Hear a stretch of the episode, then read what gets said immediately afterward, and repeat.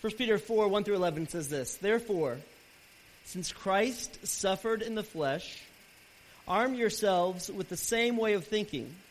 For whoever has suffered in the flesh has ceased from sin, so as to live for the rest of the time in the flesh, no longer for human passions, but for the will of God. For the time that is past suffices for doing what the Gentiles want to do, living in sensuality, passions, drunkenness, orgies, drinking parties, and lawless idolatry. With respect to this, they are surprised when you do not join them in the same flood of debauchery, and they malign you. But they will give account to him who is ready to judge the living and the dead. For this is why the gospel was preached, even to those who are dead, that though judged in the flesh the way people are, they may live in the spirit the way God does. The end of all things is at hand. Therefore, be self controlled and sober minded for the sake of your prayers. Above all, keep loving one another earnestly, since love covers a multitude of sins. Show hospitality to one another without grumbling. As each has received a gift, use it to serve one another as good stewards of God's varied grace. Whoever speaks, as one who speaks oracles of God. Whoever serves, as one who serves by the strength that God supplies. In order that in everything God may be glorified through Jesus Christ, to him be glory and dominion forever and ever. Amen. Let's pray. Holy Father, Lord, thanks for the chance to gather together at the beginning of the week, to sing together, to pray together, to hear your word together. So, Holy Spirit, I pray you just waking up our hearts to the gospel, waking up our hearts to your word this morning. That you remove every distraction. But God, give us the greater hearts to fight sin and to serve each other. Lord, pray that you let the words of our mouth and the meditations of our hearts be acceptable to you. In Jesus' name I pray. Amen. We've been going through the book of First Peter, and we've called the last half of First Peter. Uh, we've called it being sculpted by grace. And last week we looked at the, the sculpture of a solid Christian. And this week, verses 4 through 11, we're just calling this the sculpting of a Christian. The, the book of First Peter was written by Peter, Jesus' disciple, whose name meant rock. But in the Gospels, he often wasn't a rock. He was an outspoken uh, leader of the group who uh, often was not rock like. But God worked in him, He sculpted him, and he became the rock of the church. And he wrote First Peter to a group of people who were struggling, who were being persecuted, who were about to be persecuted, who were having very difficult times. And he relays to them, listen, here's how you remain faithful to the end. Here's how you live as sculpted rocks. He even calls them that we are living stones. And he says, This is the way, this is how we're sculpted to be the radiant rocks, the examples that God wants us to be, to be like Jesus Christ. But the great thing about the book of First Peter is that it is written in the context of the real world. I mean, these people are suffering. He knows they're suffering. He knows that they're going through difficulties. And he says to them these great things. He says from the beginning all the way through, just to kind of catch us up again to where we're at in First Peter, he says, this is how to stay radiant. This is how to be the rock that God has called you. He says, first of all, that you are secured. In verse, in chapter 1, you're secured for obedience to Jesus Christ. And then he says, don't get be, continually be stunned at the great mercy that God has given you. He says, Blessed be the God and Father of our Lord Jesus Christ. According to his great mercy, he caused us to be born again. Don't get over that. Be stunned by the fact that God's given you great mercy. Then he says, Suffering is real, but it's not eternal. He acknowledges the difficulties of life, and he says, Suffering is to result in praise and glory at the honor and at the revelation of Jesus Christ. Then he tells us to set our hope on future grace. That what Jesus has done for us is real, which means God's grace is going to be available for us in the future. And he says, because of that, in verse 14 of chapter 1, set yourselves apart. So be different because of that. See yourselves as who you are in Christ, you're sojourners You don't live here, you're just traveling through in this world. Then he says, set your lives to be ones of blessing through the victory that is found in the good news of Jesus Christ. And that brings us up to chapter 4. If you have struggles this morning, or if you have had struggles, and you woke up this morning still believing in God, still believing in Jesus, that's not because of you. That's because of the grace of God in you. It's because God's in you. If you woke up after a difficult week still clinging to Jesus, it's not because of you. It's because of the grace of God that is in you through Jesus, through the victory that Jesus Christ has won in us. And we rejoice in that. As difficult as your situation may be right now, if you're believing in God that He's got, or He's working in this and He will work in this, that's because of God's grace on you. And then we are to live out that. That's the victory of Christ for us. And we're to live out the victory of that. 1 Peter 4, 1 through 11 says, We live out that victory to an unbelieving world, and we live out that victory in the Christian community. And how do we do that? And he says, this is how you do it. This is how a Christian is sculpted in a real world where there's real problems, real difficulties, and what may seem like real reasons to abandon the gospel and walk away from God. He says, don't do it. But here's how you are sculpted as a Christian. He says, since because of everything we just said about Jesus Christ and his victory, since therefore Christ suffered in the flesh, arm yourselves with the same way of thinking. Arm yourselves with this way of thinking, for whoever has suffered in the flesh has ceased from sin. So, what he says for us to do, how do we live out Christ's victory to people who don't believe Jesus? And how do we live out the victory of Christ to and in the church, the community of Christians, we arm ourselves with this attitude or this way of thinking, he says. This weapon. And it's the attitude and it's the way of thinking that Jesus Christ had. And he suffered for this and suffered in the flesh. And what's the attitude that Jesus Christ had? First Peter said in 1 Peter 2, 21 through 22, he says, For to you you have been called because Christ also suffered for you, leaving you an example so that you might follow in his steps. What's the example that Jesus left for us when he suffered? It's this he committed no sin. All kinds of bad things were happening to him, and he didn't sin it. When the bad things were happening to him, he says neither was deceit found in his mouth. He didn't lie to try to get out of it. He didn't try to change things to try to get out of it. When he was reviled, Jesus didn't revile back.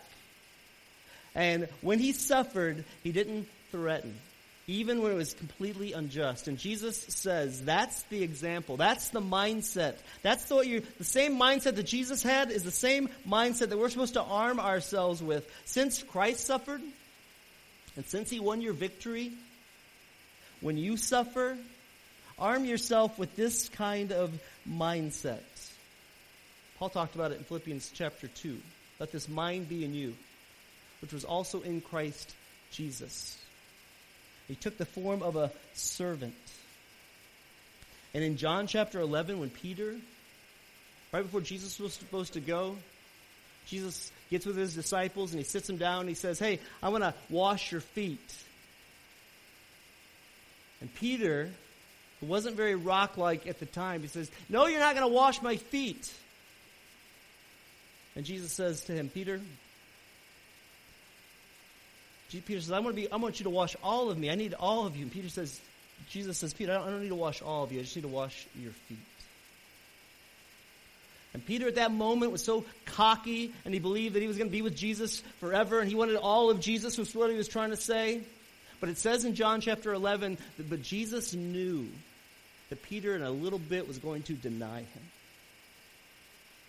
And he suffered in the flesh was 100% God, 100% human. And here's Jesus talking to one of his disciples who he's poured all this time into and invested in him. And this guy thinks he's all for Jesus. I'm going to be all for Jesus. God, I want all of you. And Jesus knows that this guy's going to deny me. And he shuts his mouth. He doesn't make any snide remarks, doesn't make any comments. He just washes his feet. You don't think that took some suffering on Jesus' part? Because he knew what he's about ready to go through. But Jesus, in his suffering, even in that with his own people, his own disciples, he didn't revile, he didn't deceive, he didn't give a jab in any way. He just took it. And he suffered all the way to the cross. And Peter says to us, since Christ died, have that, arm yourselves with that kind of mindset, this attitude, this way of thinking that's going to help you to fight against sin and fight against Satan trying to destroy you. He says, arm yourselves with an attitude then that resist sin. So as to live for the rest of your time, verse 2, in the flesh, no longer for human passions, but for the will of God. He says, listen, you're going to go through life for a long time. You, you may be a follower of Jesus, so live with this attitude for the rest of your time on earth, no longer for human passions, not for your own direction, but for the will of God. Live, arm yourself with this way of thinking so the gospel, so Jesus Christ will be reflected in you. As Christians, if you're a follower of Jesus Christ, we, the Bible says we are called to be mirrors. That's what we are. We're called to be mirrors. They don't do anything. The only thing a mirror does is reflect.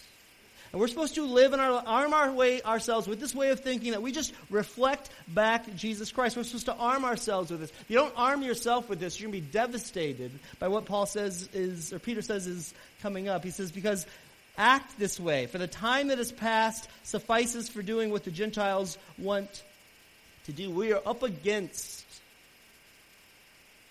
we're in a war against evil. And we've won the victory through Christ. So he says, arm yourselves with this way of thinking, for the time is past for doing what the Gentiles want to do, or, or living in a way that is against God. That time's past. That time for many of you brought shame. I mean, I really don't want to go back to junior high. Does anybody want to relive junior high? I mean, I had acne like way out of the zone. It's off the chart. I don't want to experience that again. It was, in many ways, I look back, your junior high years, you just, you just survive them. You know, you just want to get through them. It's not like you want to revel in them. Because we feel like they were kind of wasted. It was awkward. It was difficult. It was hard. And Peter says, hey, arm yourselves with this way of thinking so you don't go back and act this way because the time of the past, the time of living for yourself, if you're really honest, you're a Christian, you'll say, what a waste that was. You're embarrassed by it. You're ashamed by it. You don't want to talk about it. You don't even like it when your old friends get together and say, hey, remember when we did this? Remember when we did this? And back then it seemed fun, but now you're like, oh, I can't believe I did that. Or why did I do that? How stupid was I? He says, for the times past to do that. So arm yourselves. And then he says, abstain from what brought you shame. And he lists things that as Christians we're called to fight against living in sensuality, passions, drunkenness, orgies, drinking parties, lawlessness, idolatry, all of things are which a Christian can do, but he's going to be miserable if he's truly a Christian. And he's going to realize that those things are, they, they left there unrestrained. They, they, they make you not satisfied, and it shows a great lack of self control. We're supposed to war against those things. And the way you war against those things is by arming yourselves with this attitude that Jesus said, Paul saying. Arm yourselves so you can abstain from these things. But when you do, people will say to you, What's your problem? Who, who do you think you are? Why don't you, why do you think you're better than us? You, you, you, you don't want to hang out with us? You think you're too good for us? And you'll be attacked and you'll suffer. And some people have a really difficult time with that. That's what he says. with respect to this, if you don't follow their ways, people are surprised that you don't join in them with the same flood of debauchery, and they will malign you, they will attack you. We're still supposed to stay strong in that, and the way you stay strong in that is by arming yourselves with this way of thinking. Mean, I've noticed this recently in the last few years, but I think through social media, I hear often this word of, hey, I paid my mortgage. I'm adulting it today. You know, I went grocery shopping. I'm adulting today. Like, adulting's this big thing. You know, nobody wants to grow up anymore. Everybody wants to stay young, have mom and dad take care of you, or somebody take care of you, but you just don't want to adult anymore. So people adult, and then they tell people, hey, I'm adulting today. You're not adulting if you're telling people that you're adulting. I think we all felt this way. I just think social media makes it easier to tell people, hey, I'm adulting today.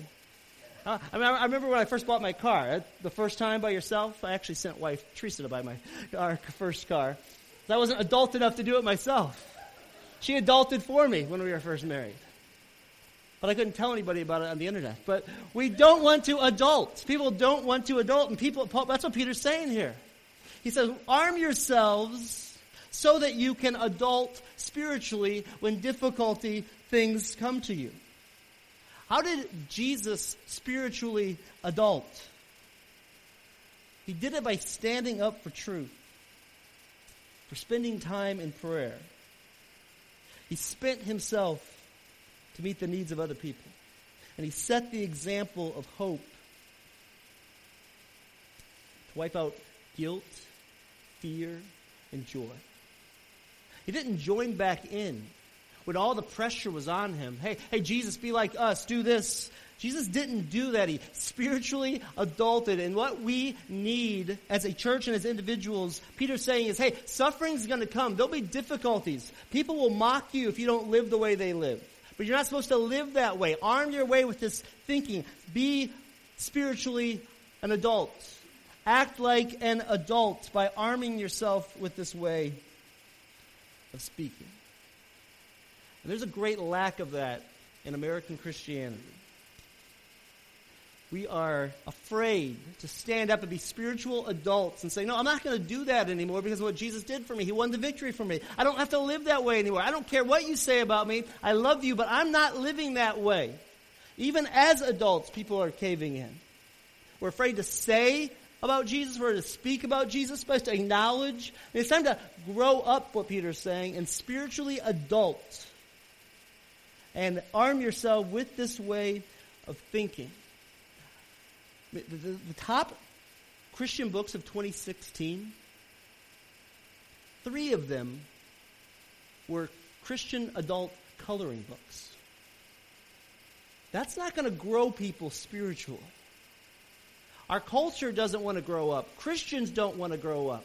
We don't want to spiritually adult and arm ourselves with this way of thinking. We rather attack back to people, cave into pressure. Even as adults, peer pressure can overwhelm us. Peter's saying, if you're going to survive in the world as a Christian, because Jesus Christ suffered, have that same way of thinking and arm yourselves, act a certain way that is different and adult spiritually. And arm yourselves and be this way. And the reason is, is we need to be aware. In verse 5, he says, But they will give an account to him. For this is why the gospel was preached, even to those who are dead, that though judged in the flesh the way people are, they might live in the spirit the way God does. All of us are going to give an account for our lives. That should sober us all, sober us up to adult thinking. How you live today matters. How you live Tuesday at work matters. How you live Wednesday at work matters. If you take a stand for Christ or not matters. Because one day we'll give an account, and if your life, say I'm a Christian, I show up at church on Sunday, but the rest of my life is spent going the direction that everybody else goes you're going to give an account someday, and at the end of that, God's going to say, Did you color enough? He's not going to say that to you. He's going to, I told you, this is the way a Christian is. You didn't live that way. You're not a Christian. Be aware that judgment is coming. We have given, been given an account. We need to see the reality of that, live in the reality of that, pray for people that we know in the reality of that, speak the gospel to people, love people in that. But the battle is for our hearts and our minds. And we're called to arm ourselves with this way of thinking. Satan wants to blind people's minds. I talked to two people about the gospel this week. And as I got through the conversation with them, I could tell they were listening but then I could tell their, their mind and their, their, direct, their, their, their thinking just started to go a separate way. And even though as I'm telling them what they needed to hear, and then I'm telling the gospel, sharing it with them, thinking, this is good news. This is the best news for your life. Satan had a grip on their mind. He was just shutting it off. They didn't see it. We need to pray for people's hearts and pray for people's minds and arm ourselves in such a way that the way we live it out to the gospel, the world, is that we are with an attitude that resists sin. Not that we are better than anybody, because we're capable of every one of those things, but because we have armed ourselves with this attitude, this thinking that Jesus did. And as we do that, that's how God sculptures us. The sculpting of a Christian is to resist sin. Have you noticed change in your life? I mean, are you saying no even if you're 55 years old, are you saying no more to sin? Things that you know are not what God would have for you for His will. Are you seeing that in your life? That's Christian armory. That's Christian growing yourselves. That's to the unsaved, to the world. But Christian also arms himself with an attitude that reaches out beyond himself, and he switches it up. He says, The end of all things is at hand, verse 7. Be self controlled and sober minded for the sake of your prayers. And then he moves it to the positive. Hey, this is how you fight against sin, but this is how you react in the Christian realm, with your Christian community, with the church. Arm yourselves with an attitude that reaches out beyond yourselves. Arm yourselves with an attitude that resists sin, and then arm yourselves with an attitude that reaches out beyond yourself. Be self controlled, be sober minded for the sake of your prayers, and above all, he says, keep loving one another. And the above all really means with earnestness. Be ready to go. Like you're at the beginning of the start of a race. You are zoned in, you're focused, all your muscles, all your energy is focused on the starting gun, and you're ready to go. That's what he means with above all. Keep loving one another earnestly, since love covers a multitude of sins. We have to act in a certain way, even as Christians. And the reason he said this is because even amongst Christians in the community of faith, there's plenty of sin that comes up. There's plenty of things that bother us about other people's attitudes or other people's situations or other people's the way they handle things. But we are to arm ourselves with this way of thinking that Jesus had so that when it comes to the Christian community, and to the faith community and to our church locally, that we are set to love our, each other earnestly, knowing that love covers then a multitude of sins. If you have that attitude and something happens, somebody says something to you a certain way, then your desire is to arm yourself the way Jesus armed himself, and your desire is to love others Every little awkward thing that gets said to you is not going to throw you off. Every little odd comment that comes your way isn't going to hurt you. Because those things can, can't they? It's like death by a needle prick sometimes. But if your heart is armed to love one another, you're going to be able to cover a multitude of sins. You're not going to let those things control you. So we need to act and advance in our love for one another. Advance in our love for one another. And then he goes on to say this show hospitality to one another without grumbling. I mean, the hospitality part we like, but then it's the grumbling part. Show hospitality without grumbling. You ever invited somebody over to your house like two weeks ago? And you're all excited about it. Then the night before you have them over, you're like, oh man, Why did we decide to have them over? Uh, why are we doing this? The church is called to arm ourselves with such a way that we love each other, and then we are to grow in hospitality, which really is having people over. Getting to know people in a real way. It's how you cover love. You, you function, not just on Sunday, but gathering to get together to know each other. Our church needs to grow in this. Let me encourage you to, as, as you grow in hospitality with one another without grumbling. Listen, we need to start inviting people over to our homes on a more regular basis. There are single families, young families that could be invited over. There are single ladies and single men that could be invited over. There are family people who can be invited over. This is what the church does. This is what our church needs to grow in doing, and doing it without grumbling. Because whenever you have people over to your house, there's going to be a reason to grumble. There will be all reason to grumble, but love covers a multitude of sins. There's a family in our church who had our family over a little while ago, and one of our they had a great screen door, they had a nice deck porch. They shut the screen door, and one of my boys poked his finger right through the screen door, and they didn't get upset. I, I, offered to pay for it, or at least I think I did. So whoever comes up to me uh, after church, maybe they want my, the money for it. But I've been back to their house. They didn't say a thing.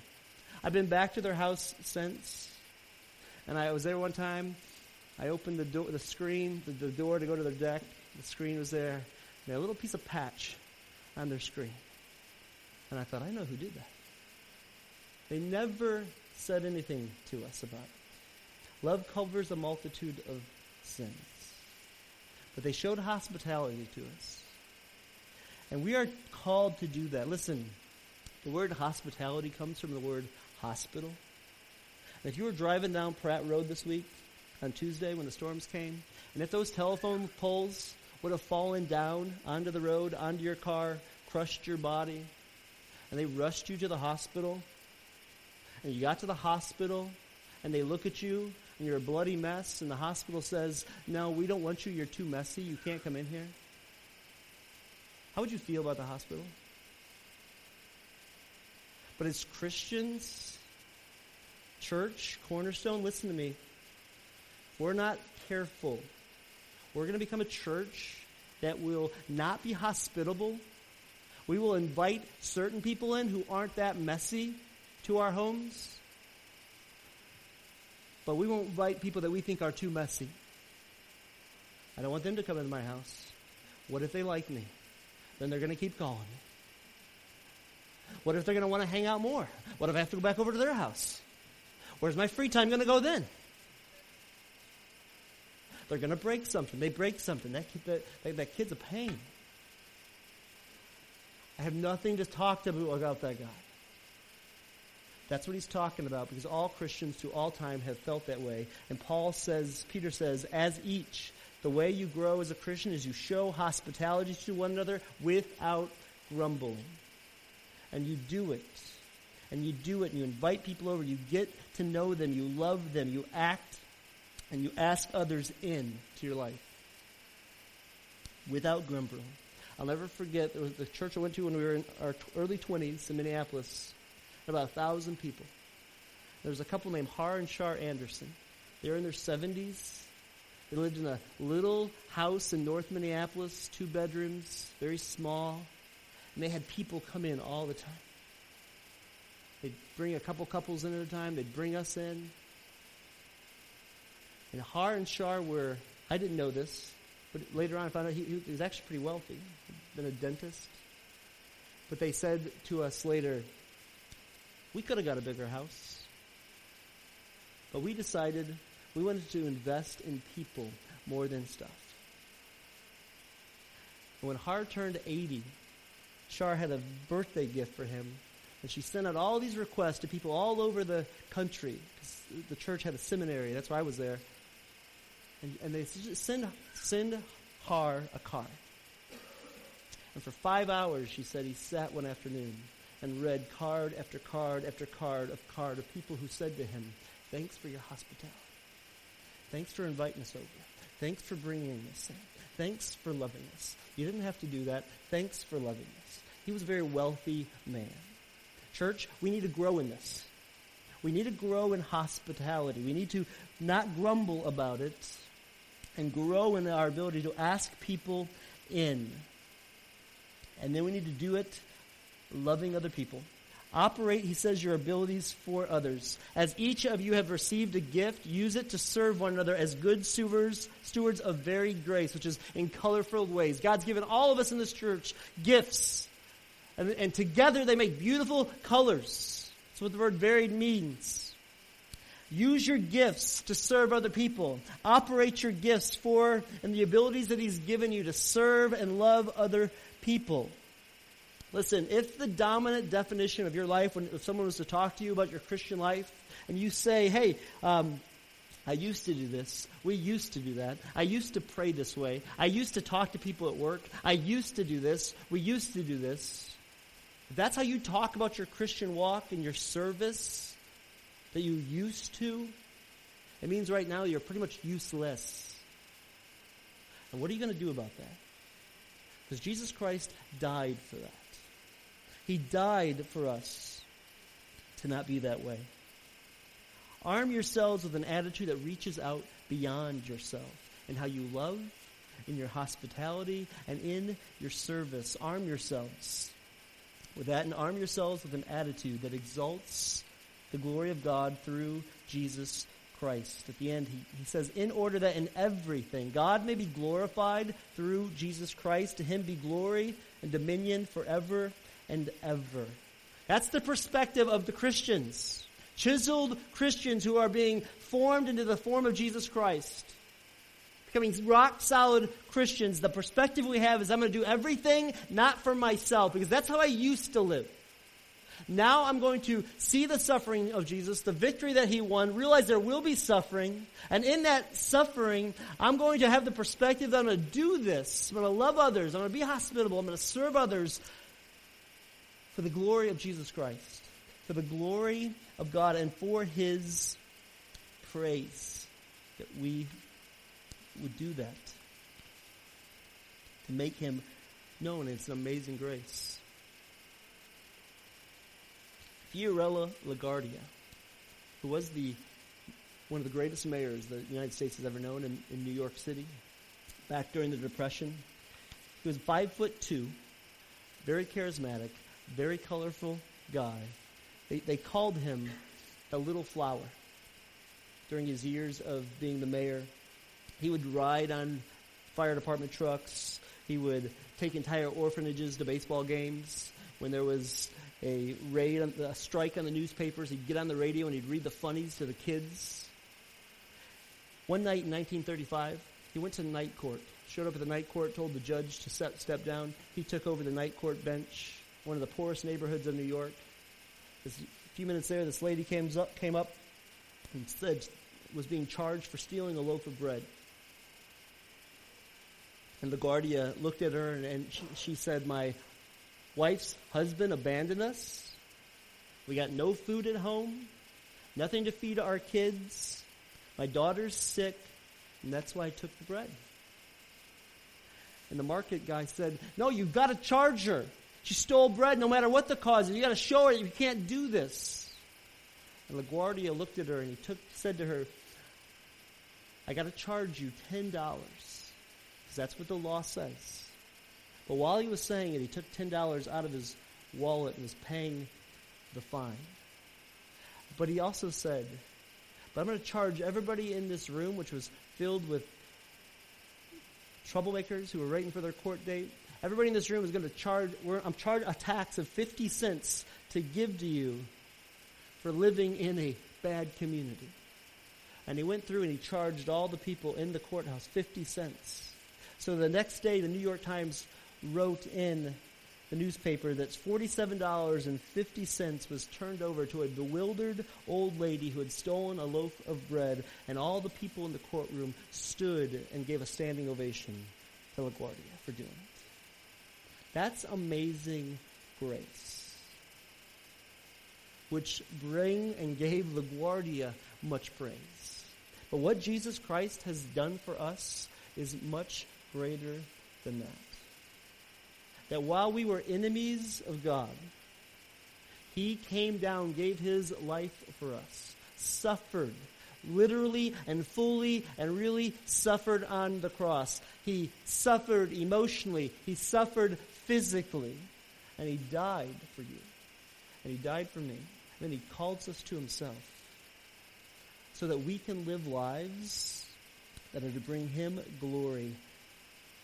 And to the degree that we as a church and we as an individual arm ourselves with the same attitude and war against sin and arm ourselves and work the service of other followers of Christ, to the degree that we do that, is to the, the degree that you will experience the joy that God fully has for you, and you will glorify God through Christ. Arm yourselves with that same way of thinking for the glory of God, because of the grace of God through Jesus Christ.